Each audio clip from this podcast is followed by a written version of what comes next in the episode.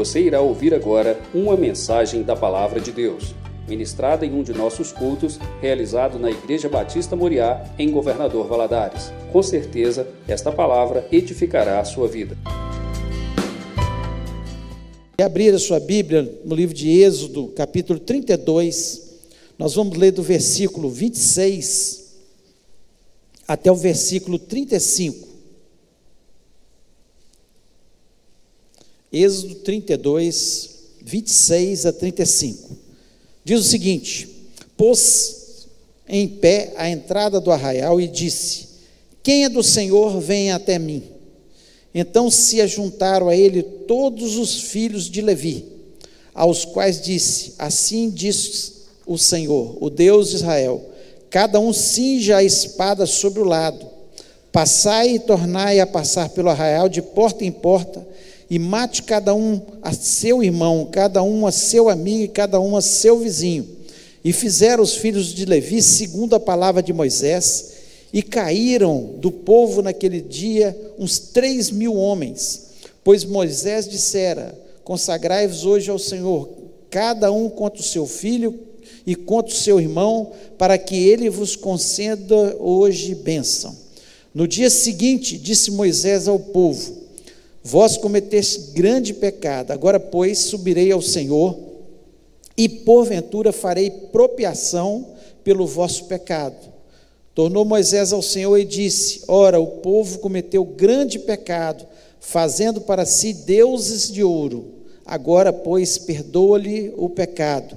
Ou, ou se não, risca-me, peço do livro que escreveste. Então disse o Senhor a Moisés: riscarei do meu livro todo aquele que pecar contra mim. Vai, pois, agora e conduz o povo para onde te disse: Eis que o meu anjo irá diante de ti. Porém, no dia da minha visitação, vingarei neles o seu pecado. Feriu, pois, o Senhor ao povo, porque fizeram o bezerro que Arão fabricara. Feche os olhos, vamos orar. Pai, nós louvamos e exaltamos o teu nome, te agradecemos pela tua presença tão real tão gostosa no nosso meio.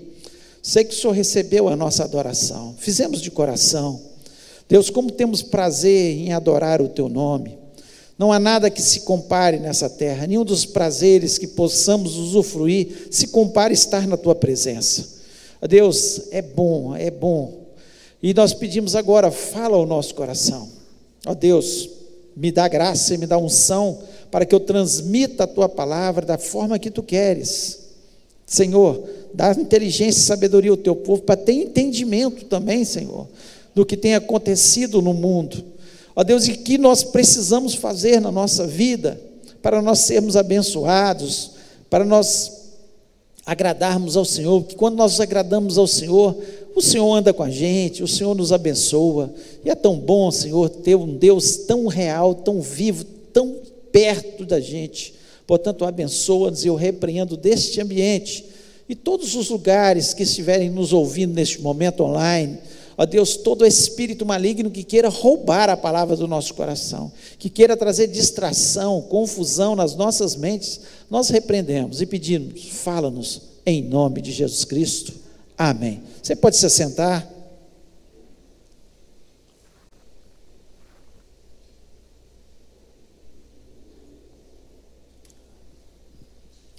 Nós vemos esse capítulo 32, eu li apenas uma parte dele, mas se você vê o título do capítulo 32, é o bezerro de ouro.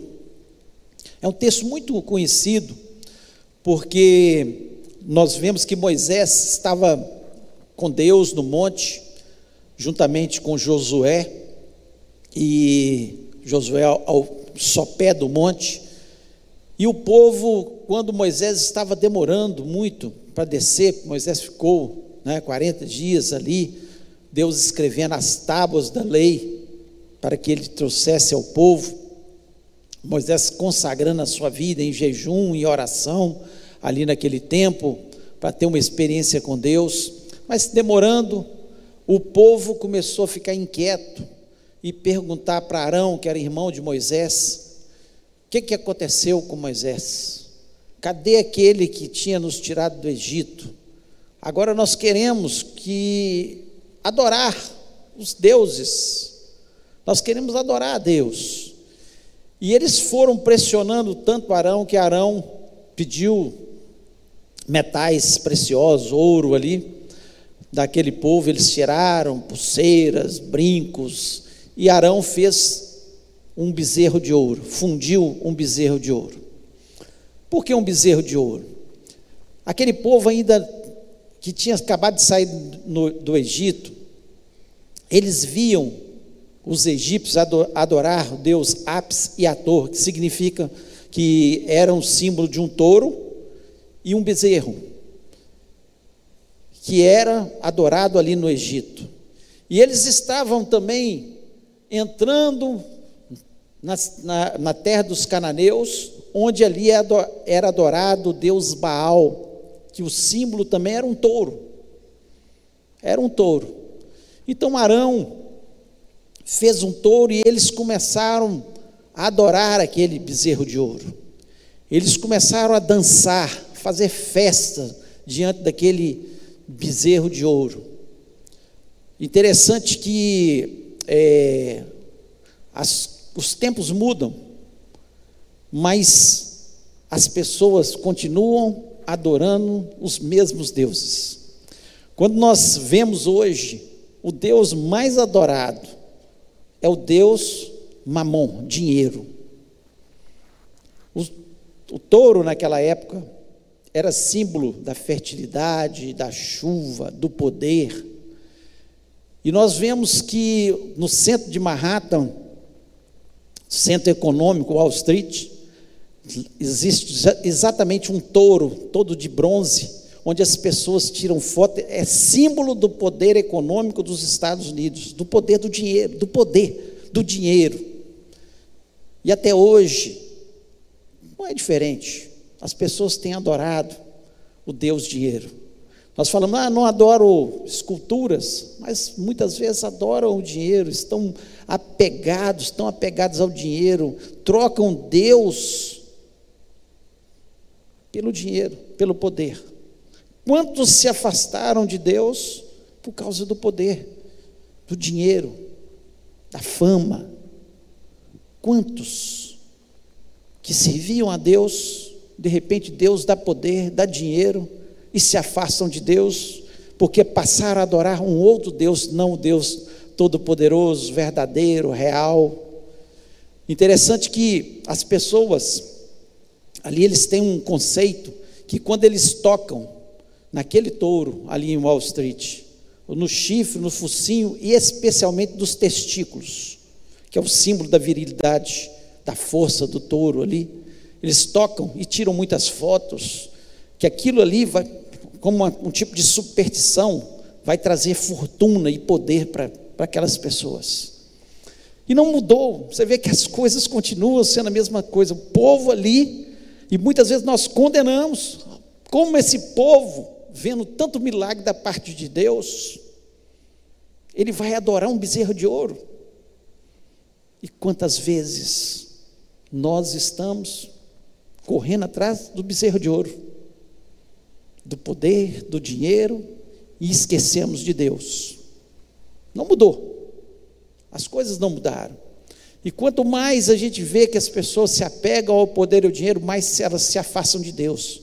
Porque a confiança delas não está mais em Deus, está no bezerro de ouro, está no dinheiro, está no poder, está naquilo que ele pode fazer com as suas forças. Então aqui nós vemos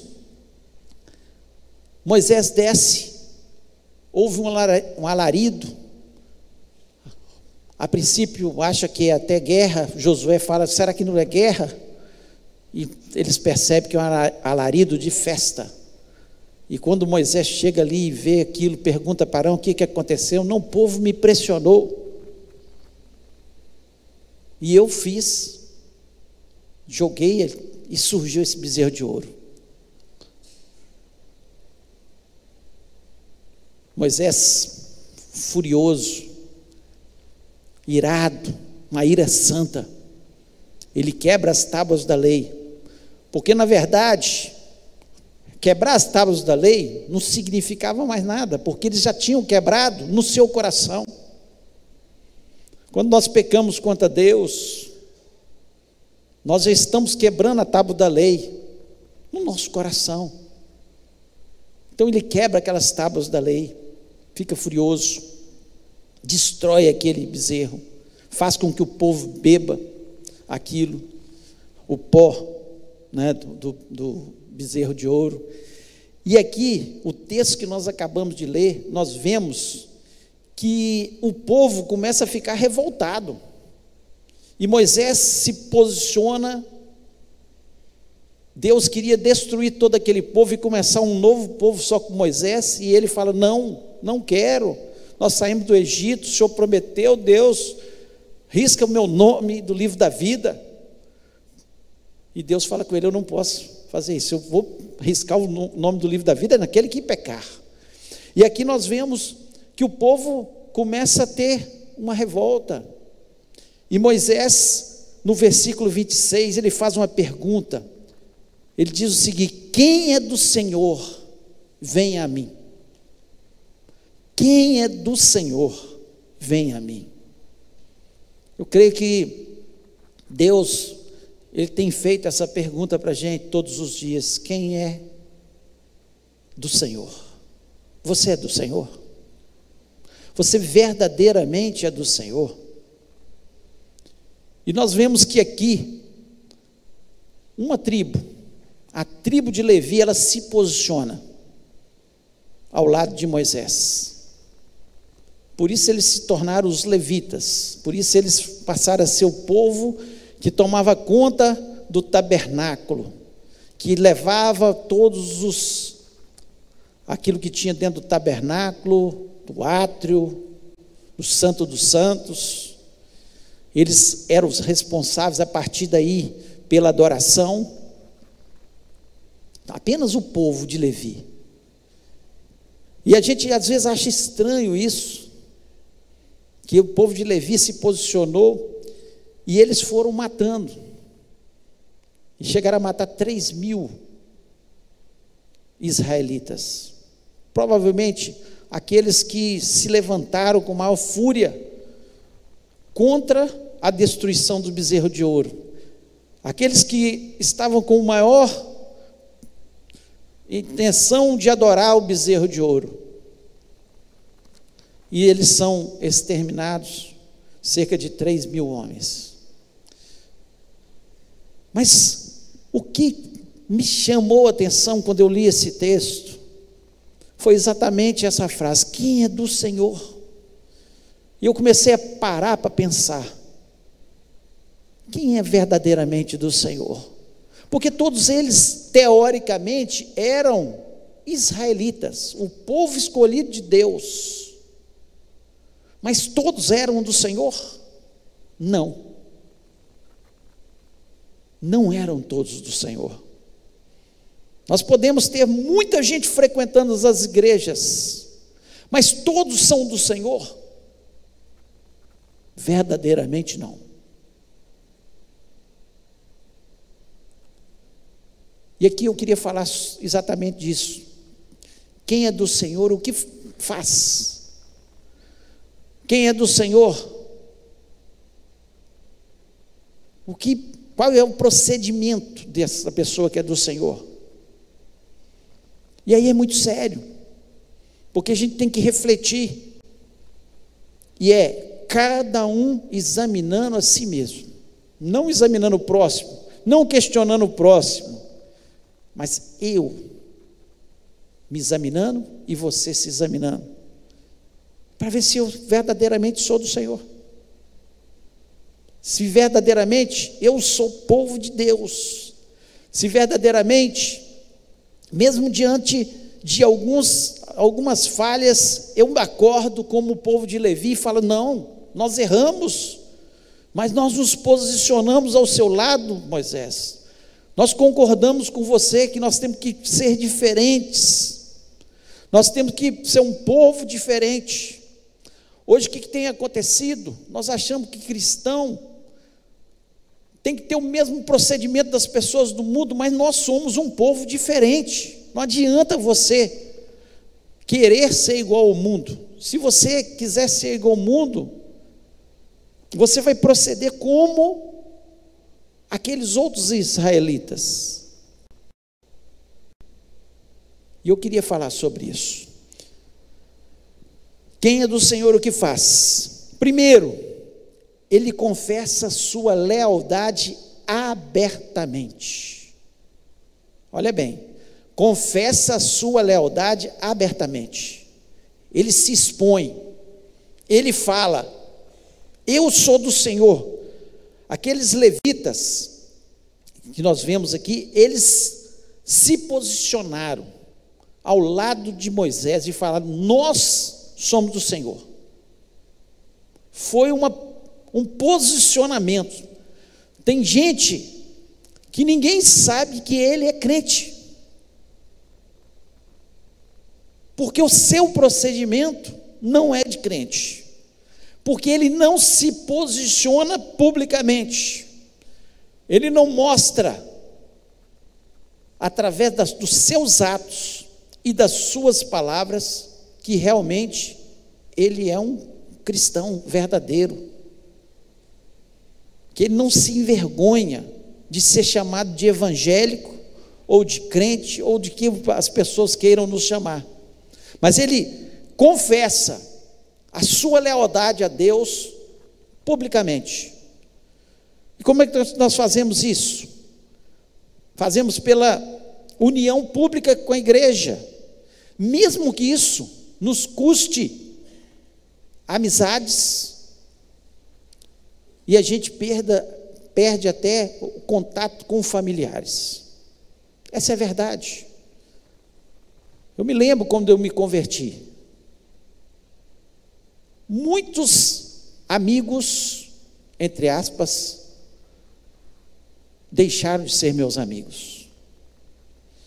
Muitos familiares viraram a cara a partir daquele momento, achando muitas vezes que a gente estava é doido. O que está acontecendo? Está abandonando a sua religião, as suas crenças, para ir atrás de gente que fica falando de Jesus, gente que insiste em ler Bíblia. Então a gente professa publicamente, mesmo que isso vai custar alguma coisa, porque custa. Não pense você, ah, eu me tornei cristão verdadeiro e eu estou fazendo tudo correto, como a palavra de Deus diz que isso não vai te custar alguma coisa, vai. Porque tem gente que não vai gostar mais. Porque você vai deixar de fazer coisas que você fazia com ele. Coisas que são abomináveis ao Senhor. Coisas que desagradam ao Senhor. Eu falo, não faço mais isso. Agora eu sou diferente. Então eu demonstro a minha lealdade publicamente, mesmo que me custe amizades, custe problemas dentro da família, porque eu sou de Jesus. Eu não abro mão de ser de Jesus. Isso não é fanatismo. Isso é ter lealdade a Deus, a palavra de Deus. Ou eu sou leal e professo isso publicamente, não é ser antipático. Eu não estou falando de ser antipático. Você pode, pelo contrário, ser mais simpático porque você fica, quanto mais a gente fica parecido com Jesus, mais a gente tem, deveria ser simpático com as pessoas, ser agradável, estender as mãos, ajudar as pessoas, tentar de todos os modos, né, aconselhar as pessoas. Nós temos que fazer isso, mas não abrindo mão da nossa lealdade. Aquele povo de Levi custou para eles Custou. Eles tiveram, aqui o texto nos diz, né, de forma muito clara no versículo 27, aos quais disse: Assim diz o Senhor, o Deus Israel: Cada um cinge a espada sobre o lado, passai e tornai a passar pelo arraial de porta em porta, e mate cada um a seu irmão, cada um a seu amigo e cada um a seu vizinho. Nós não vamos sair matando ninguém, porque hoje Jesus Cristo nos deu uma outra forma de pregar o Evangelho, mas a lealdade, aqui, era Deus imprimindo no coração do povo que eles tinham que ser leais, mesmo que custasse as suas amizades, seus amigos, seus familiares. E assim devemos ser. Como nós fazemos isso ainda, a nossa lealdade? Quando nós censuramos o pecado, quando nós falamos a verdade. Quando nós não nos conformamos com esse mundo. O que é a palavra de Deus? Não nos conformeis com esse mundo. E às vezes a gente fica conformado, não é assim mesmo, todo mundo faz, hoje em dia está normal. Nós vamos nos conformar com esse mundo? De forma nenhuma. Ah, é normal ter sexo antes do casamento, mas não é. Um cristão não deve fazer isso. Ah, é normal o divórcio hoje em dia, e está simples divorciar, antes era mais complicado, mas não é aquilo que Deus quer para as nossas vidas, de forma nenhuma.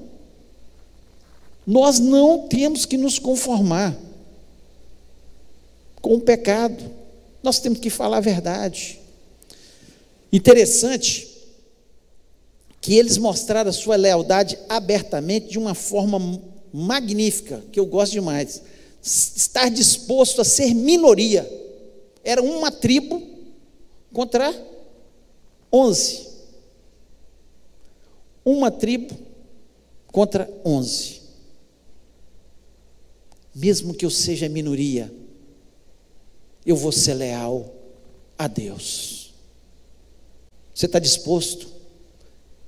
Mesmo sendo minoria, porque nós somos minoria. O povo que serve verdadeiramente a Deus é minoria. Às vezes, vem um grupo e fala: não, nós vamos fazer desse jeito. Espera aí, eu não vou fazer, porque isso aí vai contra a palavra de Deus. É normal na política ter rachadinha, ter esquemas, mas o cristão verdadeiro que entra na política não vai compactuar com isso. É normal a corrupção em todos os setores, especialmente no Brasil, mas nós não conformamos com isso, a maioria faz. Mas nós vamos continuar sendo minoria e vamos fazer o que é correto. Quem é do Senhor?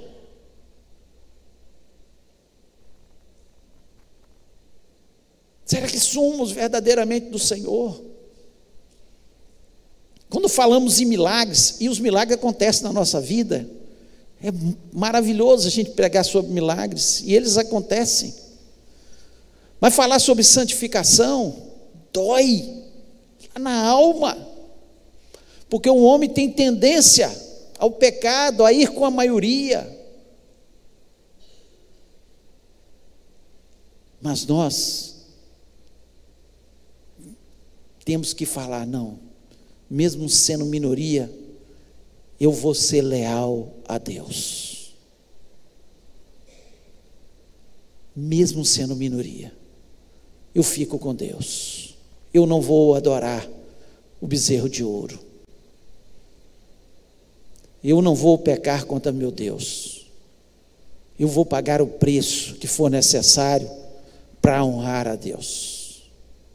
Então, o primeiro aspecto que nós vemos é essa lealdade pública a Deus.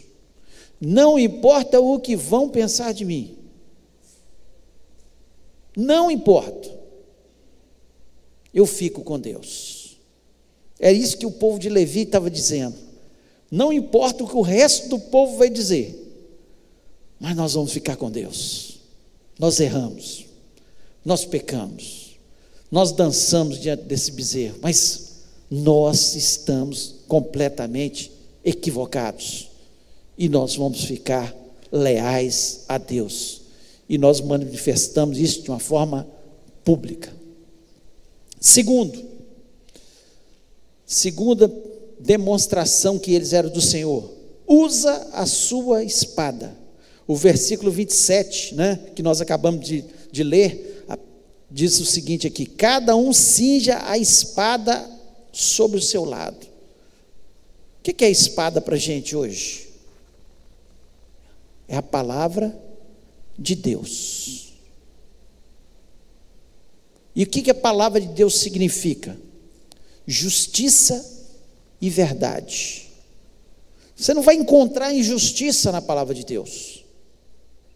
Por mais que algumas pessoas, uma vez conversando com um colega, e ele dizendo: Olha, mas que Deus é esse que manda matar tantas pessoas e às vezes até crianças?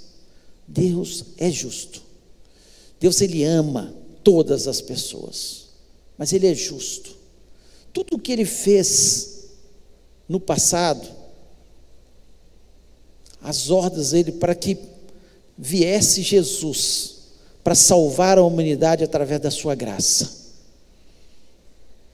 E ele sempre vai ser justiça e verdade. Uma boa causa, ela tem um firme alicerce. Uma boa causa, e aqui era uma boa causa quando eles foram e mataram três mil homens ali. E mataram exatamente por causa da verdade, da palavra de Deus. Aquela espada significava ali a palavra de Deus, a, a, a forma deles né, de, de ser bravo, de atacar os outros, é por, pela palavra de Deus, era uma ordem de Deus. Era uma ordem de Deus. Quais são as ordens de Deus para a gente nos nossos dias? O que Deus tem falado com a gente? Conhecereis a verdade, e a verdade vos libertará. Quando nós conhecemos a palavra de Deus, ela vai nos libertando dos nossos pecados. Quando nós transmitimos a palavra de Deus, nós mexemos com o coração das pessoas para que elas também conheçam a verdade da palavra de Deus, queiram conhecer a palavra de Deus, queiram estar do lado correto, como os filhos de Levi quiseram. Foram para o lado de Deus. Jesus Cristo, ele usou a palavra quando veio a tentação sobre a vida dele.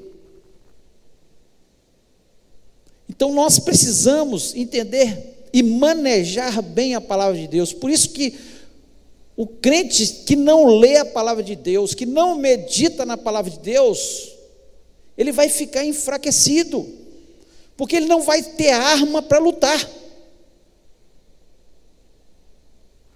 Ele não vai ter arma para lutar.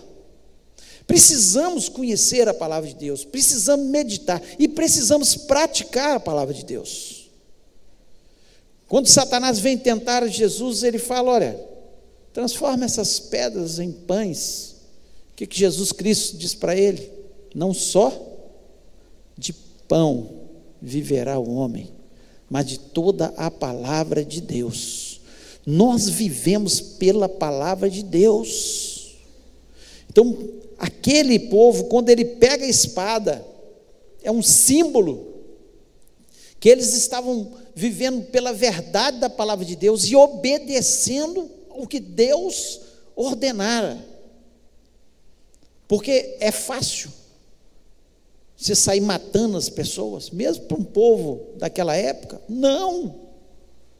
Mas ali o ato de obediência deles demonstrava que eles estavam querendo obedecer a Deus. Será que nós temos obedecido a Deus? O que Deus diz na Sua palavra? Nós falamos que somos do Senhor, e nem conhecemos o que a palavra de Deus diz? Como você pode dizer que é do Senhor se você não lê a Bíblia?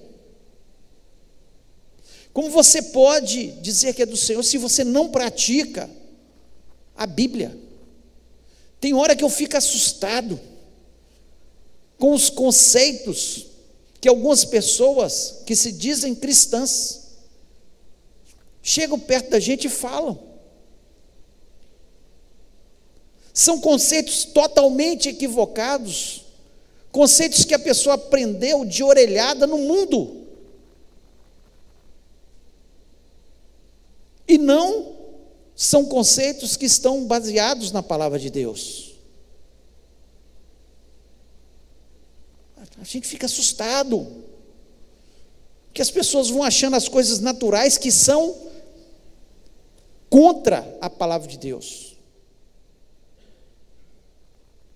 Então eu preciso entender que sem a espada, que é a palavra de Deus que me leva a obedecer a Deus, que me leva a estar firmado em Deus, que me leva a confiar em Deus. Sem essa palavra, eu estou morto. Eu não sou do Senhor de verdade. Quem é do Senhor, ele ama a palavra de Deus. Como é bom ler o Salmo 119, é um salmo muito grande, mas como o salmista ele faz colocações em relação à palavra de Deus. Eu, eu gosto demais quando fala, quanto amo a tua lei. Quanto amo a tua lei. Como é preciosa as tuas palavras. Quem é do Senhor ama essa espada que é a palavra de Deus. Será que você tem amado a palavra de Deus? Tem usado a palavra de Deus? Então pense sobre isso. E terceiro, quem é do Senhor, ele se alista no exército do Senhor, se alista. Quando você entra no exército, aqui o povo de Levi, ele estava se alistando. Ele estava assim, ó, Moisés, nós somos agora o exército de Deus. Fala o que Deus quer que a gente faça. Alistamento. E como é que a gente começa um alistamento? Nós, nos dias de hoje. Quando nós confessamos que somos do exército de Deus publicamente. E como é que nós fazemos isso?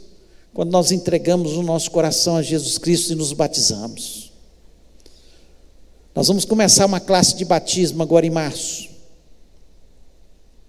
E tem, talvez você tenha falado que é do Senhor, mas não fez isso publicamente através do batismo. É importante que essas pessoas se batizem, porque é uma forma de eu dizer para o Senhor, Senhor, olha, quero saber do mundo, o que, que eles estão pensando de mim. Tem gente que fica pensando, o que, que minha família vai pensar? O que, que meus amigos vão pensar? Eu quero saber o que, que Deus está pensando.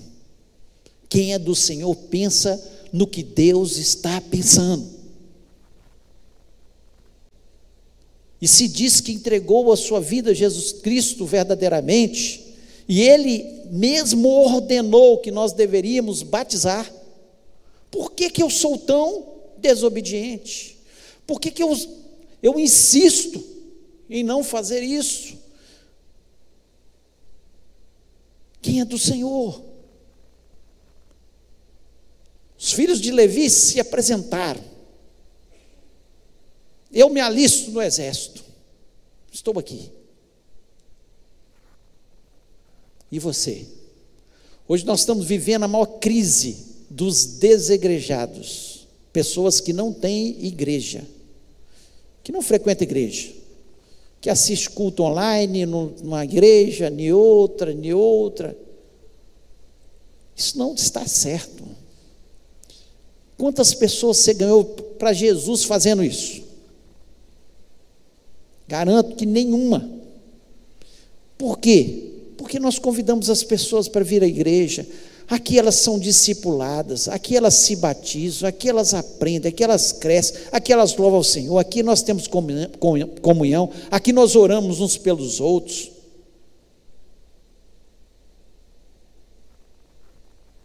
O que, que é isso? Talvez eu esteja falando com você nesse momento, e dói quando nós falamos as verdades, mas com muito amor no coração. Não está certo. Você precisa frequentar uma igreja, que não seja essa, se você está nos ouvindo online, que seja qualquer igreja, mas você precisa de ter comunhão, você precisa fazer parte, você precisa ser um evangelista também, falar do amor de Jesus para as outras pessoas. Seu círculo de amizades.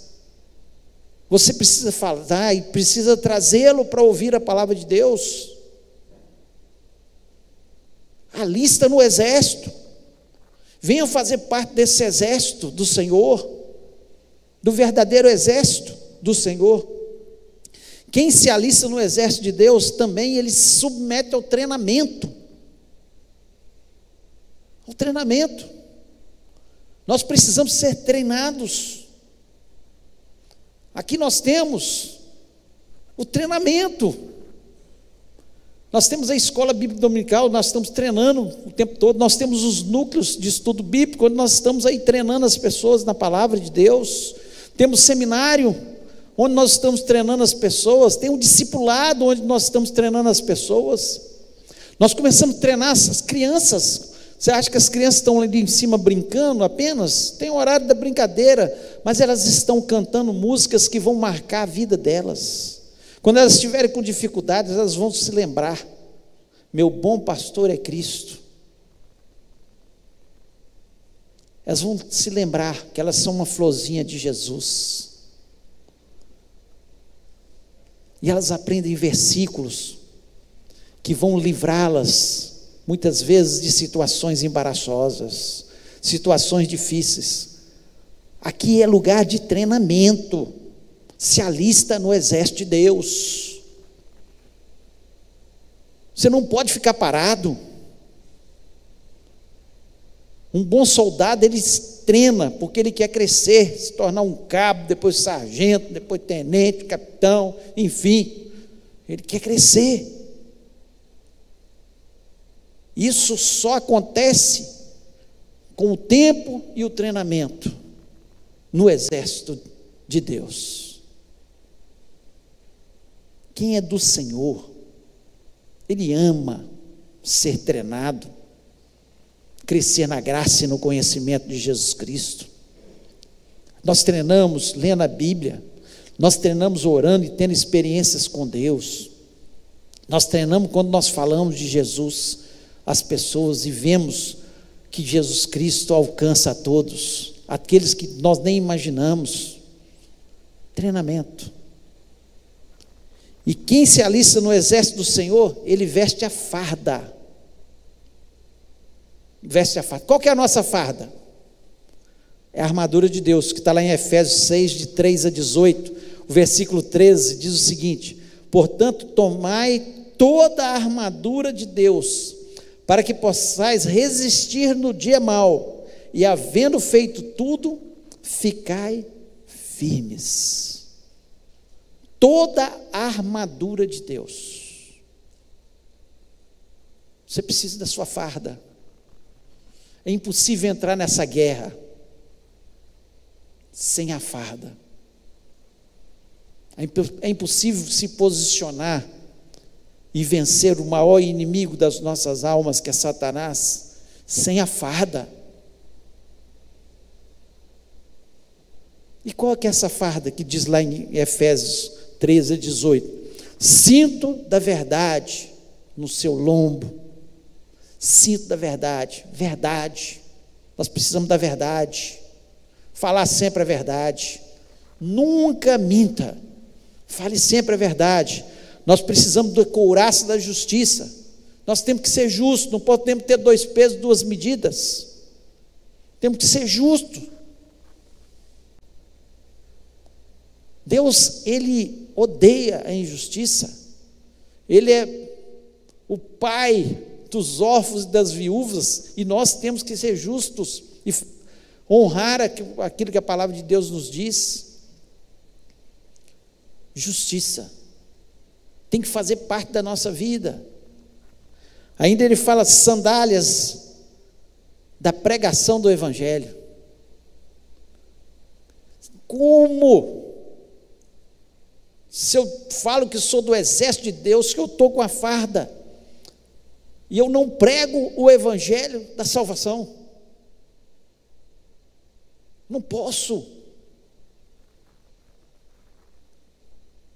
A, a, boca fala do, daquilo que o coração está cheio. Se você se encher de Jesus, todas as oportunidades que você tiver, você vai falar de Jesus. As suas atitudes vão demonstrar que você é de Jesus. O ambiente onde você está, você vai transmitir paz, alegria, harmonia, porque você é de Jesus. Sandálias nos pés, pregação da palavra. É impossível eu falar que sou do exército e não prego o evangelho. Escudo da fé.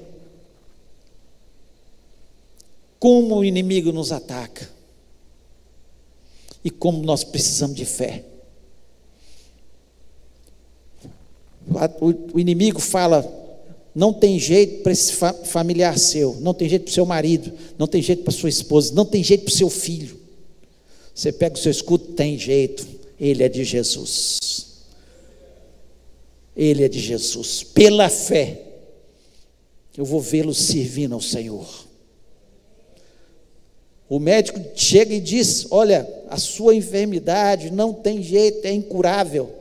Você põe o escudo da fé e fala: Eu sou do exército do Senhor. Eu repreendo essa palavra, eu creio na cura no nome de Jesus. Eu creio que o Senhor pode transformar toda e qualquer situação. Ah, mas já está durando 20 anos. Pela fé, eu continuo acreditando. Ah, mas passou mais 10 anos. Pela fé, eu vou ver isso ainda acontecendo. Pela fé, no Filho de Deus sou vencedor. É pela fé. Não dá para o cristão ficar sem uma parte da sua, do seu, da sua farda,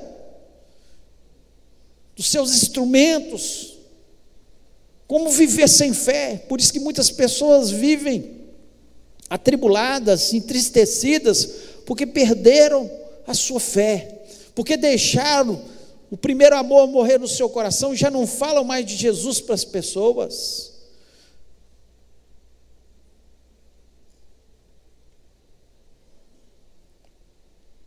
Nós somos e temos que ser do Senhor. Do Senhor. E aí ele fala capacete da salvação. Capacete da salvação. Nada vai entrar na minha mente trazendo dúvidas que eu sou do Senhor Jesus Cristo, que eu vou morar no céu não é ser pretensioso, não é ser orgulhoso, isso não, é a palavra de Deus que me afirma isso. A palavra de Deus me, me dá certeza disso. Quando eu leio a palavra de Deus, como é que eu vou dizer que eu não sou salvo? Se a palavra de Deus me diz que se eu confessar Jesus como único e verdadeiro Salvador, ele vai me salvar. Eu vou morar no céu.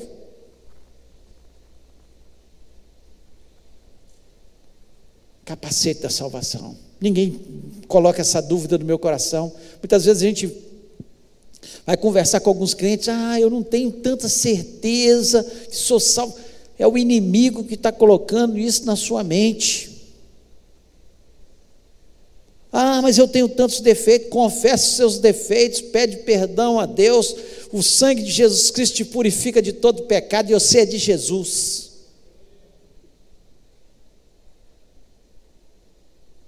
Capacete da salvação. E a espada da verdade, que nós falamos um tópico sobre isso aí. Como viver sem a palavra. Como não ler a palavra todos os dias. É como não comer pão, não comer nosso alimento diário. Eu preciso. Eu fico fraco. Nós muitas vezes não entendemos que nós temos, nós somos não somos apenas esse corpo. Nós temos uma alma e um espírito. Esse espírito ele precisa ser alimentado, a nossa alma precisa ser alimentada. E o alimento é a palavra de Deus. Se eu não alimento, eu fico fraco com alimento natural no meu corpo. Se eu não alimento da palavra, eu fico fraco na minha alma e no meu espírito. Por isso qualquer coisa vem e me abala. Por isso, quando eu fico sem liderança, como aquele povo ficou, sem Moisés ali presente, não estou com a presença dos pais, não estou com a presença do pastor, não estou com a presença de um irmão que me influencia positivamente, não estou a minha mãe, meu pai que está me influenciando, eu logo caio. Por quê? Porque eu estou fraco na fé. Eu não tenho a palavra de Deus no meu coração. Então eu preciso alimentar da palavra de Deus. Então eu preciso me alistar no exército de Deus, vestindo a farda, treinando e falando publicamente: eu sou desse exército. E para entrar nessa guerra, gente, é aqui, ó, na nossa mente. Nós temos que trabalhar a nossa mente. Mate o pecado, mas começa aqui na mente. Porque o pecado ele começa a germinar aqui na nossa mente. Aqui, eles precisavam matar o pecado. Por isso o povo de Levi se posicionou, falou: Nós não queremos mais o pecado. Conquiste o ego. Conquiste. Não deixe ser dominado pelo seu ego. abandone as superstições. Aquele povo supersticioso, ele tinha o Deus vivo, que os alimentava todos os dias com maná, que fez milagres libertando, eles, eles preferiram adorar um Deus derrotado do Egito. Superstição. Como o povo vai lá em Wall Street, em Manhattan, e fica pegando no touro achando que aquilo ali vai trazer poder e dinheiro. Tem, tem crente que está cheio de superstição. Sabe o que, que você tem que entender? Uma coisa só: sirva ao Senhor e Ele vai suprir todas as suas necessidades em Cristo Jesus. Não somos supersticiosos, não. Ah, se eu fizer isso, vai dar certo. Se eu fizer aquilo, ah, se eu usar roupa tal. Misericórdia. Nós somos do Senhor. Nós não somos um povo cheio de superstição, cheio de falsidades. Nós não somos esse povo. Nós não somos um povo que Deus nos tirou lá do Egito o Egito significa o mundo do pecado, para viver oprimido. Deus os tirou para ser libertos e eles queriam voltar para a opressão dos demônios. Nós somos livres em Cristo. Nós acreditamos é na palavra de Deus. Nós avançamos é pela palavra de Deus. Nós somos o bom exército do Senhor. O Senhor nos diz que nós somos mais que vencedores em Cristo Jesus.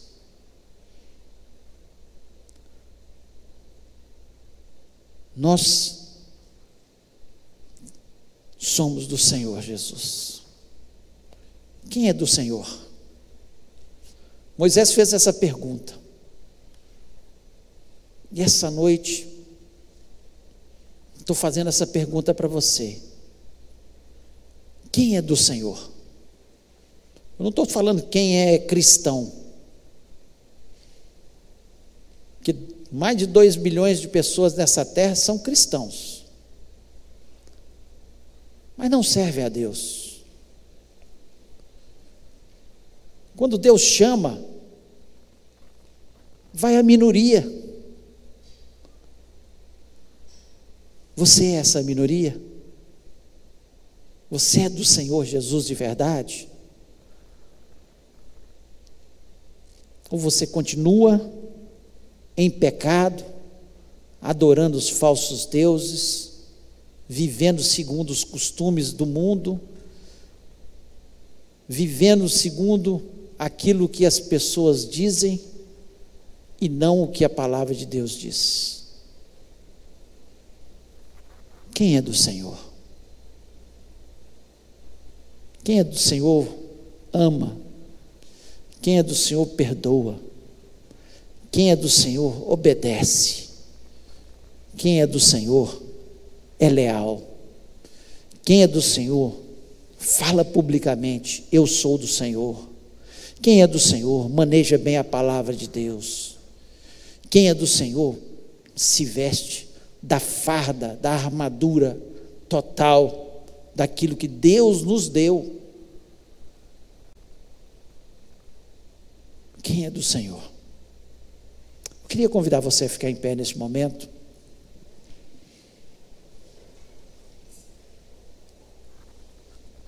Feche seus olhos.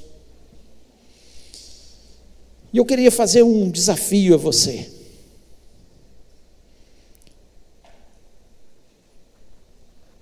Talvez exista alguma coisa que eu falei nessa noite que você pensou, não, realmente eu preciso de mudança. Talvez na frequência igreja, servir ao Senhor, talvez evangelizar, talvez em se alistar nesse exército, usar as armas. Talvez tenha alguma dessas armas que você não tenha usado. Está fraco na fé. Não maneja bem a palavra, não usa a espada. Talvez Deus tenha falado com você de uma forma. E você quer se posicionar. Você quer falar, Senhor, eu quero fazer como o povo de Levi.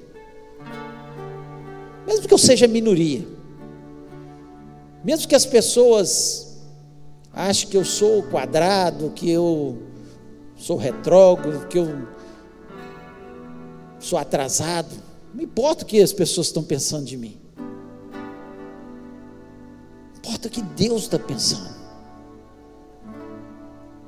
Eu quero ser do Senhor.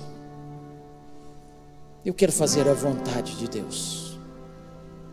Se Deus falou no seu coração, talvez você aqui, talvez você na sua casa, ouvindo essa mensagem, eu gostaria que você colocasse a mão no seu coração e fala: Deus, essa parte mexeu comigo. Eu quero ser totalmente do Senhor. Eu quero ser do teu exército. Eu quero ganhar almas para Jesus esse ano. Eu quero falar do teu amor.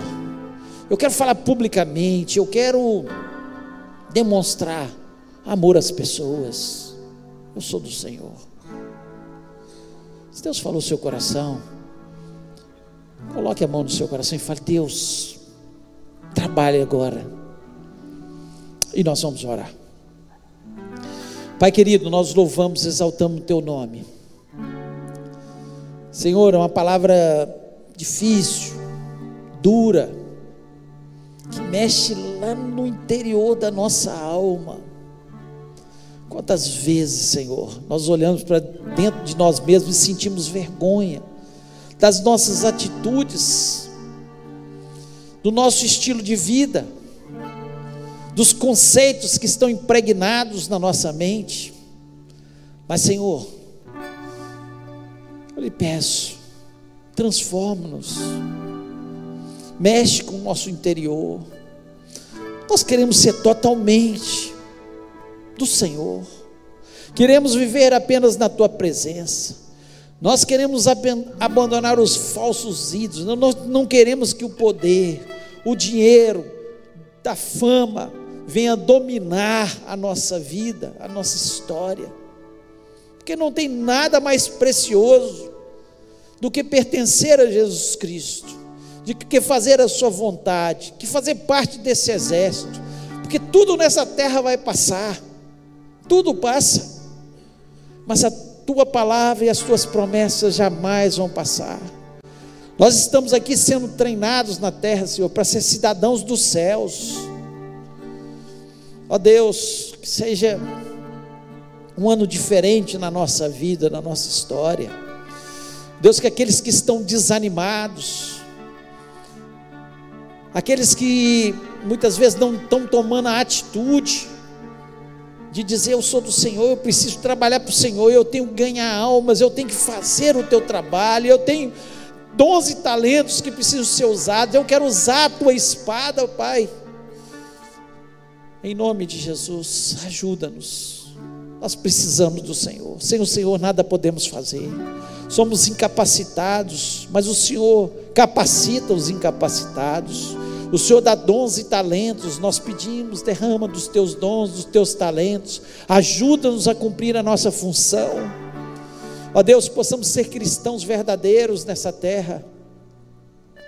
Que ao perguntarem quem é do Senhor, nós estejamos daquele lado, Senhor, como o povo de, de Levi que estava ao lado de Moisés e falou: Nós somos do Senhor. Nós não queremos essa vida para gente, nós queremos uma vida diferente. Nós queremos viver na tua presença, Deus. Abençoa-nos, ó Pai. Pedimos, ó Deus, que o Senhor nos dê uma semana abençoada. Prepara o nosso coração, ó Deus, para todas as coisas que o Senhor tem. As bênçãos sejam derramadas sobre as nossas vidas durante essa semana. Seja uma semana de portas abertas.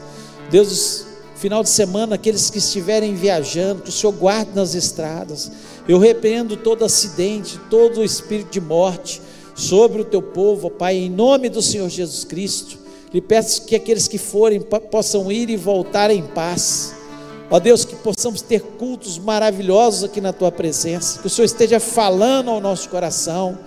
Ó Deus, e nós imploramos, ó Pai, nós queremos ser sempre do Senhor, queremos o Senhor ao nosso lado.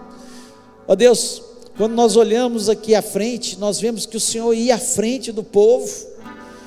Ó Deus, e nós queremos o Senhor à frente das nossas batalhas. Nós queremos que o Senhor esteja sendo a nossa bandeira, que o Senhor nos dê as vitórias, uma a uma que nós necessitamos. Deus, guarda-nos de todo mal. Ó Deus, prospera-nos, ó Pai. Cura-nos, transforma a nossa vida. Nós te agradecemos, ó Deus, porque um dia nós te conhecemos Conhecemos Jesus maravilhoso e nós somos salvos em Cristo Jesus. Muito obrigado por tudo. Leva-nos na tua paz, cheios de alegria no coração. Eu te peço isso em nome de Jesus Cristo. Amém. Que o amor de Deus, a graça de Jesus e a comunhão do Espírito Santo seja sobre o teu povo, hoje e para todos sempre. Amém.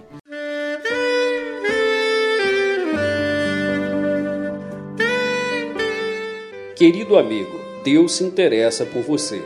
Ele conhece as circunstâncias atuais da sua vida. Não hesite em buscá-lo. Em Jeremias 33, versículo 3, ele nos diz: Clama a mim e responder-te-ei, e anunciar-te-ei coisas grandes e ocultas que não sabes. Esperamos que a mensagem ouvida tenha falado ao seu coração e que você e sua família sejam abençoados pelo Senhor Jesus.